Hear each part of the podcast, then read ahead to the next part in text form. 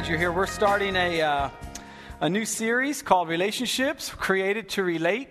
And uh, so, real quick, just so we can see how timely this series is. Uh, oh, whoops, I gave you the last thing. No, you don't want that. Um, how many people have uh, ever been lied to? Wow. Oh, you saw the news today, huh? Okay. Uh, how many of you have ever been disappointed with somebody else? Oh, wow. This is a tough group here. How many people have uh, ever been misunderstood? wow, those hands went up quick. Uh, here's my question If all of that has happened universally to all of us, why even be in a relationship? Why even have a relationship? Why even take the risk of having a friend? Why even take the risk of getting married, right? Why even take the risk of having a kid? right? No, seriously, why even take? No, I'm, I'm joking around. That was a, that was a, that was an easy one. Sorry about that. Here's what I want to talk about this morning. Um, the Bible and God in particular knows that relationships can be difficult. But He created us to be in relationship. He created us to be in relationship primarily with Himself and with others. As a matter of fact, when you look at the creation narrative, you, it goes through all these different things that God created. And He creates the heavens and the earth. And He says, Man, that's good. And then he separates them and he creates light and darkness. And he says, ah, that's, that's good. And then he creates vegetation and he says, that's good. And animals and that's good. And fish and that's good. And uh, birds and that, that's good. It's all good. And then he creates man and he says, that's, ve-. who, who just groaned? who just groaned? Seriously. Ushers, remove that person. I don't know who they are. okay. Then he creates humanity. How do you, how do you like that? Okay. So he creates man and he says it's very good. It's very good. But in that creation narrative, one of the things that he says that's not very good is for man to be alone. Now, we take that as a, as a marriage uh, thing, and, and that's, that's fine, although that's not exactly what it, it's supposed to be. It's not necessarily a marriage thing, it's a humanity thing. You are not created to walk through life by yourself. You were created to walk through life with two different uh, relationships God and each other, some other person, at least one.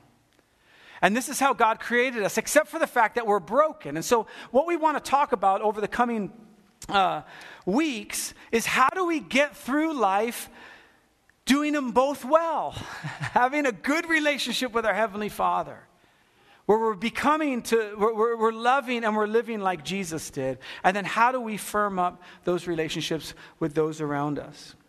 I have a, a I'll have a little challenge for us uh, this week um, that I want to get you started on right away. My goal for this whole series and what we'll be talking about is uh, hopefully I'll be giving you tools from God's Word on how to navigate your relationships better being present, learning how to forgive, all these different things, that our words actually matter and how to uh, use them wisely. We'll be talking about those things. We'll also be talking about how to relate to people who are other. And so we'll have someone coming to talk about relating with those um, who are different than us, maybe racially, culturally. We'll have uh, people talking about how to relate in different life chapters. Maybe you're single or you're married, and how do we, how do, we do that? We'll have people talking about um, where, where people are uh, just in, in, in different areas of their lives. But I want you to pick two to four people. I want you to make a commitment now this series will go between six and eight weeks. Now, about what are some relationships I really want to see move forward? Maybe they're not broken. Maybe you have a, a, a C marriage and you say, I'd really like that to be a B, or I'd like it to be a C plus. Or maybe it's trending C, minus, and you're like, I just want to reverse the trend, okay? You know, maybe that's it. Maybe, maybe there's some friendships you had before that were really life giving to you, and they've fallen away. And maybe that's one of your people. I, I don't know who your people are, but I'll bet you I just said two to four people, and one person's popped right into your mind. I want to make that relationship better. Well, what I believe is that life is not just information. I can give you all the information from the Bible, and I plan to help you along with that this morning. But it's more about transformation, about working along with the Holy Spirit in those relationships that He has placed in your life. And maybe there are relationships you had no control over. Maybe it's your folks. Maybe they're entering into a later season of life. And you're realizing, you know what, I haven't invested the time that I should have, or I have held on to some things far too long than I should have. What I want to do this morning is just set an introduction to what we're going to be talking about. And hopefully, what I'll do is I will present to you how much Jesus talked about and valued relationships and how much the Bible is in the context of community. It is very difficult for us in America to get this concept down because we are individualistic, we're very independent.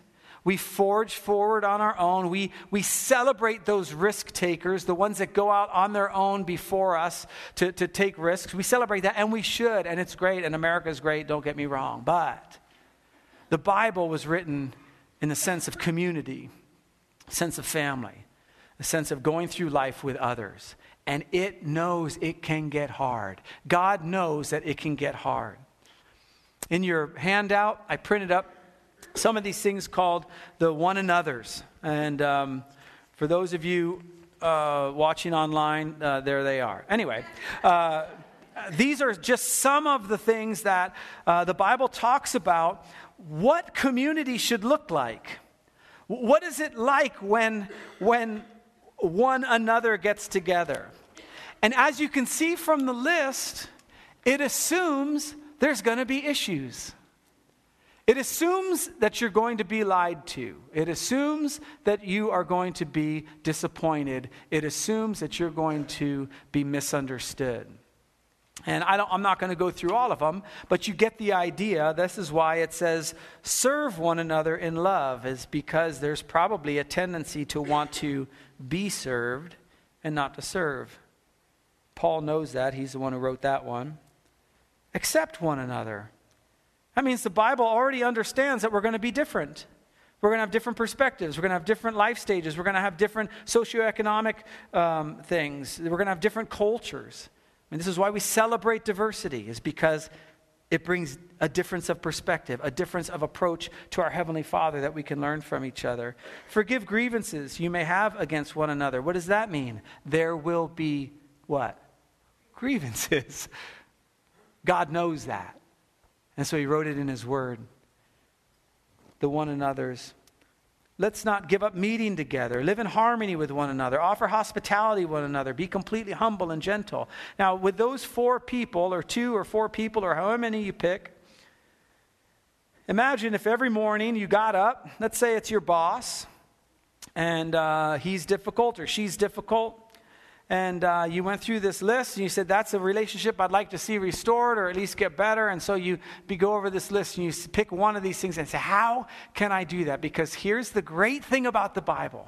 This is so wonderful it's, it could be the most discouraging thing in the bible or the most encouraging thing. In the one another's you only have to be concerned about one not another. You only have to be concerned about you Nothing in here says change one another. Surprise! Spoiler alert. Manipulate one another. Triangulate with one another to get one another to do what you want one another to do. Right? None of it says that. Control one another. Oh my goodness, aren't you glad it doesn't say that? Now, the only thing you need to worry about is one you. And here's the thing I want us to see this morning our relationships change as we change. Our relationships change as we change. Now, we oftentimes want our relationships to change if only they would. You've probably done that before. I've done it I did it this week. I, I, even when I preach this stuff, I, I, like I tell you all the time, I'm usually preaching to myself. Like, wow, I'm really not good at what I'm going to be preaching on on Sunday, right? Like, if only they would change, if only they wouldn't do that, if only that, I've got these three things, if they would just do these, things, if only this, the Bible is not concerned about any of that. And we're going to see some really harsh scriptures to get our mind wrapped around that our relationships change as we change. As I, as the list says, serve. As I humble myself. As I forgive. As I encourage. As I do those things, my relationships change. Now, let me just start out for the caveat we're going to be reading some scriptures, and in no way are these scriptures saying that you're a doormat. In no way are these scriptures saying uh, if you're in an abusive relationship, you need to stay because harder's better, and God says you just need to stick it out. In no way am I saying that. God wants us to use our brain, the Bible wants us to use our brain. So if you're in a situation where it's like, man, I just got to get out of this relationship, the relationship just got better, didn't it? right? So, so it might be that. If you have a friendship and it's just caustic, and you just find yourself, man, this is just not working for me. It might, it might be. The great thing about the Lord is He will reveal that to you. That's up to you and the Holy Spirit and the Word of God.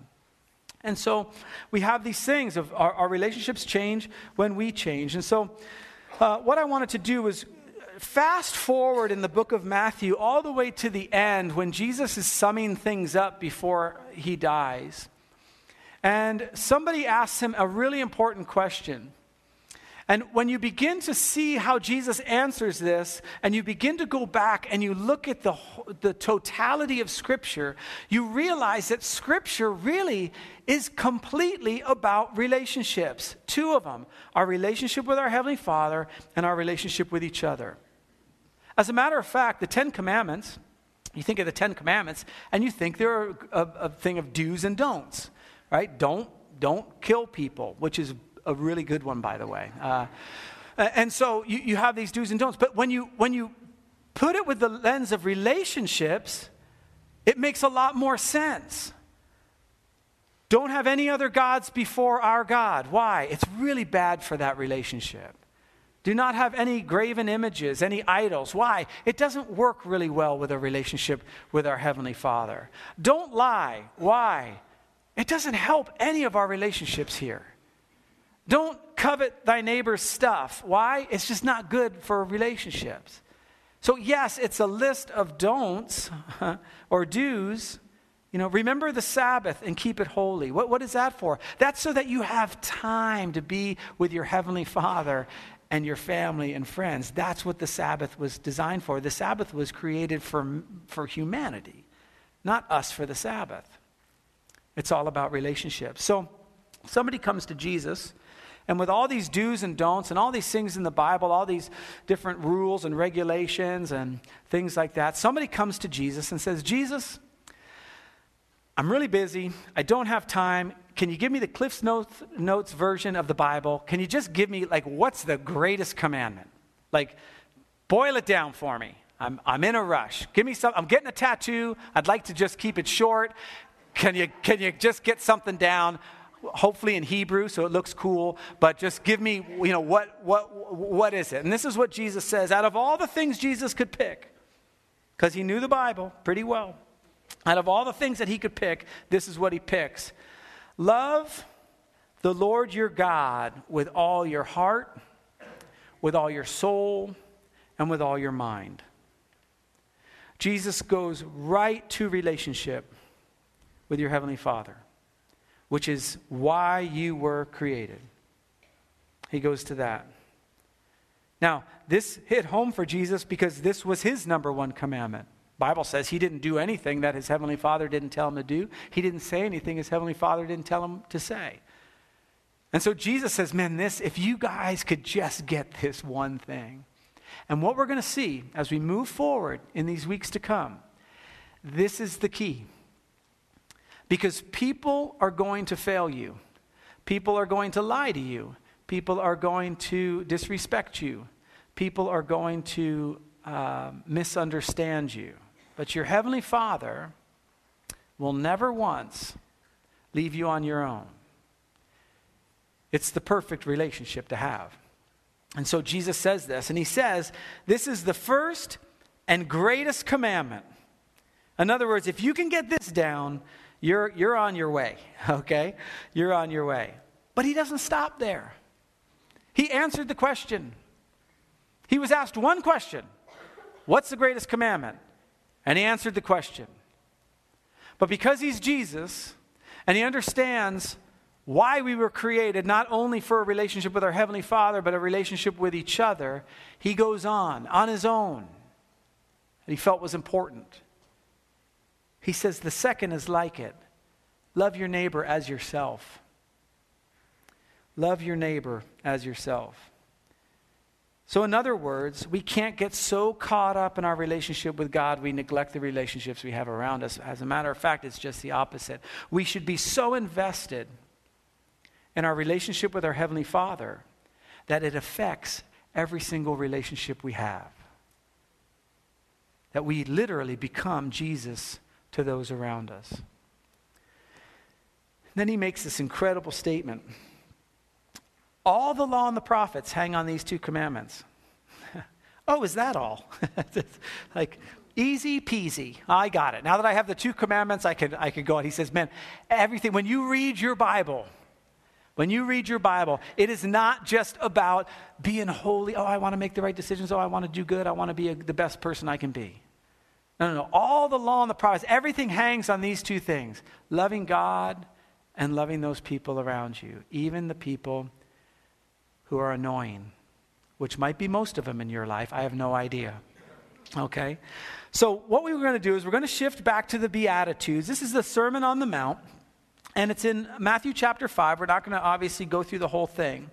Um, but what I wanted to do was read to you part of uh, the sermon because what's fascinating about it is it was uh, this is not jesus' first sermon but it's the first one recorded and it's the longest one recorded.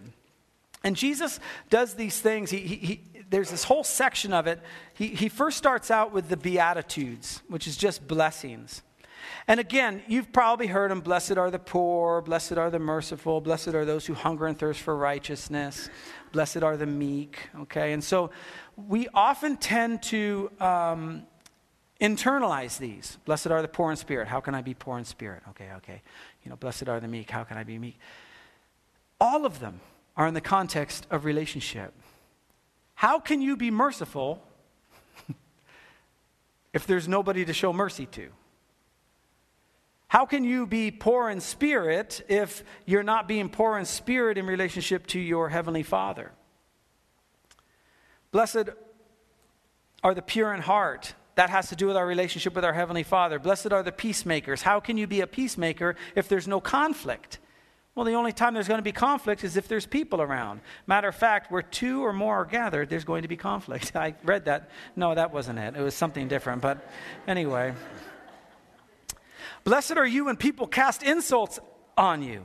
What does that mean? Jesus knows people are going to cast insults on you.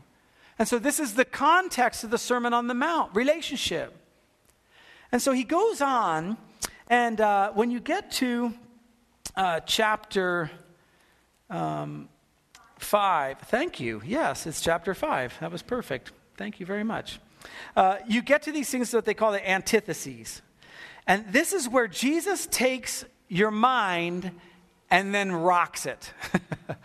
he takes what you already know and he says, That's great.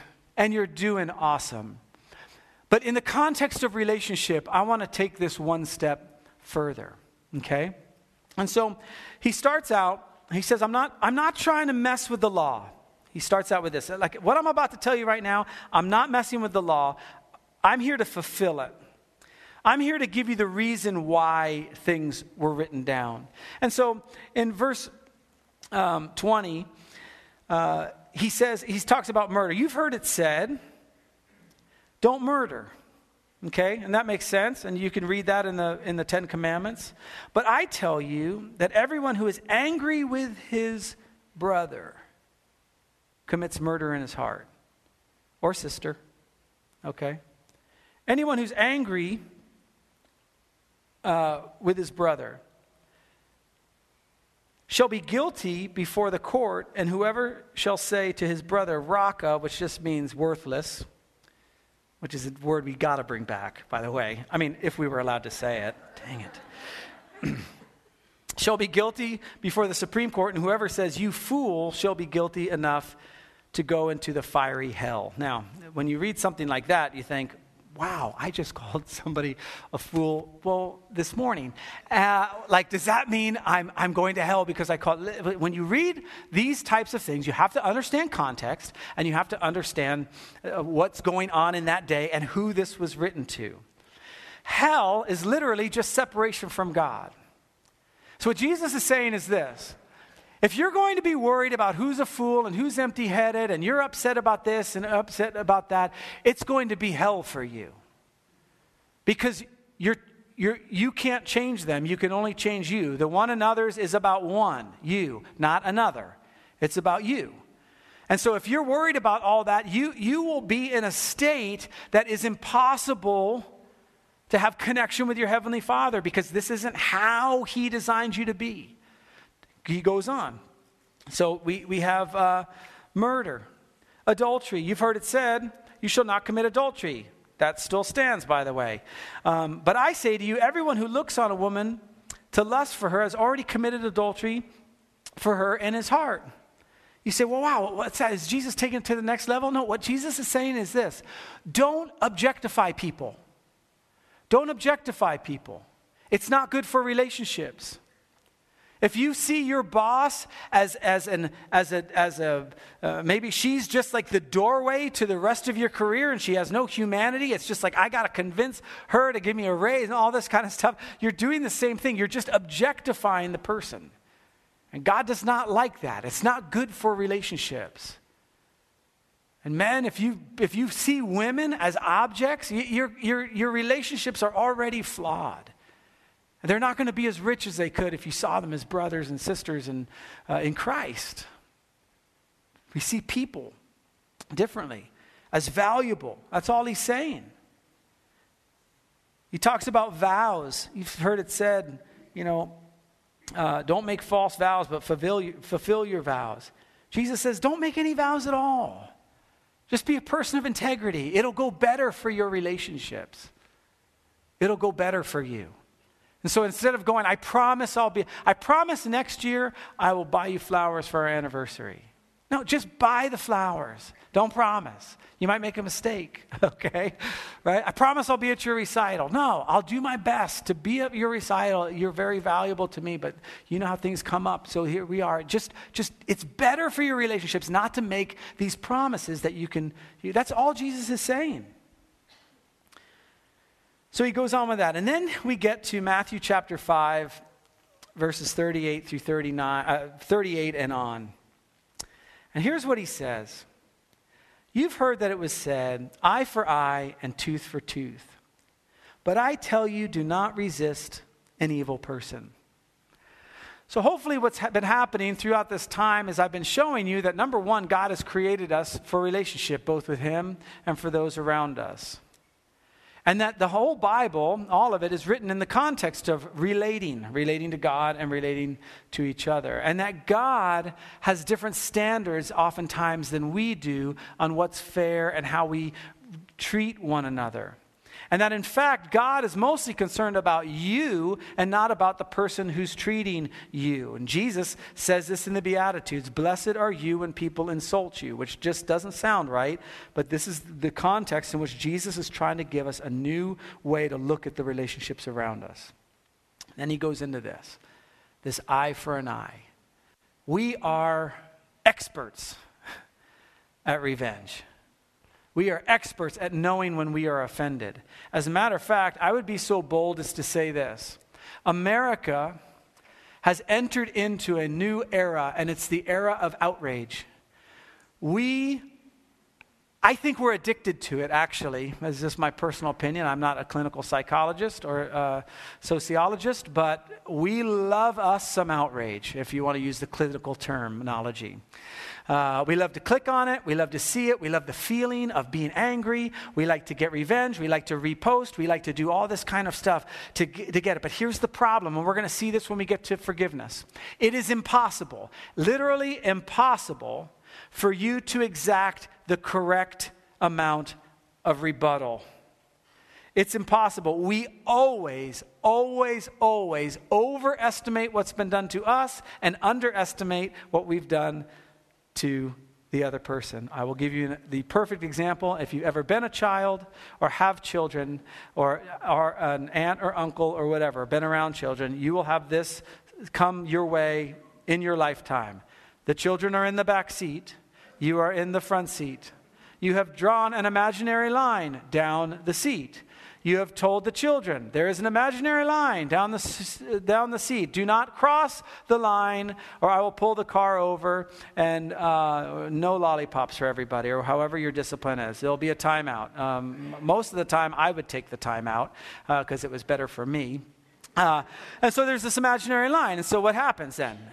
There's one of these. I'm going to Go to the now, the line's imaginary, right? So, how do you know? Dad could have made the line like right down the middle of your forehead. I don't know. It's imaginary. So, I can just go like this. So, you put your finger over, and then the other person says, Dad said there's an imaginary line. So, then they put their pinky over. The minute they touch, you are over the line. So, you hit, hit the pinky. Don't. Well, now this person's offended. So, it hits the hand. Now, if you have two boys, it goes right to the jaw. like, there's no middle ground, right?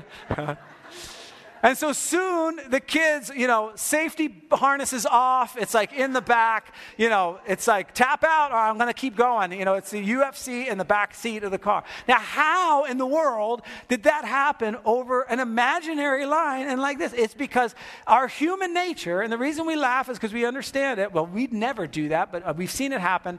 And is that you, what you did to me, I have to now escalate, escalate, escalate, escalate. So Jesus starts out, you've heard it said, eye for an eye, be fair. Now, again, don't, we don't have time to get into the historical part of this, but what was happening was just that. People were exacting revenge against each other, and it was escalating. And so they said, Look, if something happens to you, go to the courts. We'll make sure that if they do something to you, it'll be, it'll be fair. That's all that was. So it wasn't like if someone knocks out your eye, you know, you gouge out theirs. But he says this don't resist an evil person. Now, again, when we read evil in our culture, we think of like, like someone coming after us with a chainsaw or some horror movie or, or what have you. But this is just don't, don't go face to face and stand up to the, to, to the opposition. Don't have to be right, is what Jesus is saying. In other words, if there's a person that's opposing you, don't feel like you've got to stand up and defend yourself. You don't have to do that. Now, you can see already Jesus is defining human relationships much differently than we probably walked in this morning with. You don't have to stand up to those people who are coming after you. He goes on, if anyone slaps you on the right cheek, turn to them the other cheek also. Now, again, we have to read this in context. If someone slaps you on the right cheek, um, hire an attorney. I don't know what to do. But the, the, that, the whole point of this verse is this is the ultimate sign of disrespect in that culture to be struck on the cheek. So we would read it this way If somebody disrespects you, you don't need to disrespect them back. You don't have to. Now, you say, how is that even possible? If I'm disrespected, everything in me wants to lash back out again. If I'm wronged, if I'm opposed, everything in me wants to show I'm right. If I'm misunderstood, everything in me wants to be understood. How is that possible? It's possible because of the other relationship with your Heavenly Father, who completely understands you, who watches after you, who knows what you meant, who knows what you're going through that day. He knows all those things. He's never going to leave you or forsake you, He's never going to disrespect you. And so, in the context of the safety of that relationship, I can enter into these other relationships knowing that my Heavenly Father has my back, that I don't need to get my back. I don't need to make it right on my own terms because I'm incapable of it. I always escalate because I always underestimate what I'm doing to others and I overestimate what they're doing to me. So he says, if you're disrespected, just don't retaliate. He goes on, if anyone wants to sue you and take your shirt, hand over your coat as well. Now, uh, Jesus is making a ridiculous demand to these people. Uh, it's translated in the NIV, which is what I'm using, shirt, which is exactly what it was. That would be the thing that would be touching your skin. Okay, so it's like your undergarment. But your, your cloak was your robe. That was what you had. As a matter of fact, uh, in this time, if I said, Look, I promise I'll be there at five, take my robe as surety, uh, the law was that you had to give it back to me by sundown because I needed it to sleep in if I were out in the cold. I, I needed that thing. So you would never keep somebody's uh, jacket or robe uh, more than uh, that, that whole day. You, you had to get it back to them. And Jesus is saying if they take it, let them take it. It's so unfair. Here's what Jesus is saying as you walk through life in your relationships, you're going to be treated unfairly. You are. There's no, no way around it. And isn't it true that the deeper relationships you have, the more hurt you get? That's why some of us build up walls and some of us isolate ourselves because we've already had those deep relationships, and because of the woundedness, we say, I'm never doing that again. I'm never going to be in that relationship again or a relationship like it. Or I'm out of here. I'm going, I'm, I'm running. You, you should run right into the arms of your Heavenly Father who says, Oh, I've been disrespected. I know, I, have been, I've been misunderstood. I've been lied to. I've been cheated on. I've been everything. Here, let's, let's work through this. So he says, if you've been, if you've been, if you've been treated unfairly, you got sued for your shirt, give him your coat as well. Don't be hung up on justice so much. I'll take care of it.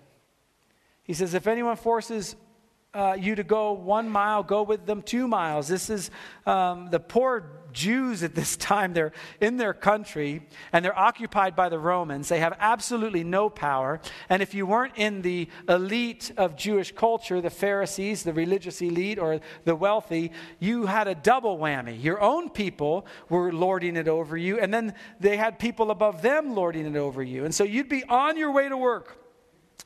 Traffic, there's donkeys and camels everywhere and you're trying to get to work and all this kind of stuff and you're you're you know you're weaving in and out of, of traffic and you're trying to get to work as your boss said if you if you you know are late one more time you're in big trouble and a roman centurion says hey I need you to carry some of the stuff a mile down the road. They had absolutely every right to do that.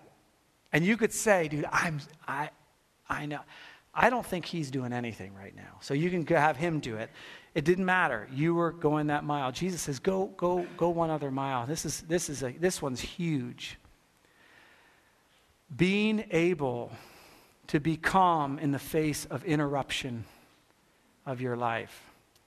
If you're somebody who's in relationships, those relationships are going to interrupt you at some point. And it's going to come at an inopportune time and you're going to have you're going to be on the phone and you're going to be like man i've got to get going but this person is hurting. And you go you know what? I'm going to be present with this person. I'm going to calm down and say i got 10 minutes. I'll tell you what i'll get I, I have 15 minutes. I got 20 minutes that's all this is saying. We place our time, we place these things in our Heavenly Father's hands. Do you see how this relationship with Jesus, this relationship with your Heavenly Father is so vital to how we get through these other things. He goes on give to the one who asks you. Do you have any relationships in your life that where uh, it's, it's the people are somewhat, it seems like they're always asking for something? they're, every time the phone rings, you have caller ID, and you, do you have anybody in your life where you look down at your phone and if you were honest with yourself, the first thing out of your mouth is. I don't. I'm a pastor. It's never happened to me. I'm very sad that you all do, but uh, that, was, that was disgusting. Wow. we all do. When you look down, you're like, you know, the person isn't going to call, isn't calling you to say, "Are you having a nice day?" It's going to be, "Can I have some?" You know what Jesus says? Accept those people into your life. Answer the call. Accept him into your life. Help him out as much as you can. You say, "Well, Jesus, I, am just getting tired of that." Well, okay, come here, come here, come here, come here. Come over here. Come over here. Let's talk about that. Let's talk about why that frustrates you. Let's talk about why Jesus could do all that, but you don't seem to be able to do all that. Won't we, won't we, won't we discuss that? In the one another's, let's talk about the one, you. What, what's going on right now? So Jesus says that. And then he goes on with this horrible uh, thing. He says, You've heard that it was said, Love your neighbor and hate your enemy, but I tell you, love your enemies and pray for those who persecute you. Wait, I thought we were talking about our neighbor. I thought we were talking about the people like close to me. Oh, okay, you know, I mean, I don't like my boss, but I wouldn't say they're my enemy. I mean, I just we just got to get this worked out, you know, just these few things. I wouldn't call my enemy. Isn't it amazing what he says right after this? That you may be children of your Father in heaven. In other words, when you get to the place, and, and, and God is saying you can get to that place where you're so secure in me, you're so readily able to come to me, that even your enemies won't have the hold on you that they used to have. Because as you've changed, so have your relationships changed. Maybe not the people in the relationships, but you. So he says that the fact that you can love those who are persecuting you, that you may be children of your Father in heaven. Now, children, that's a close relationship.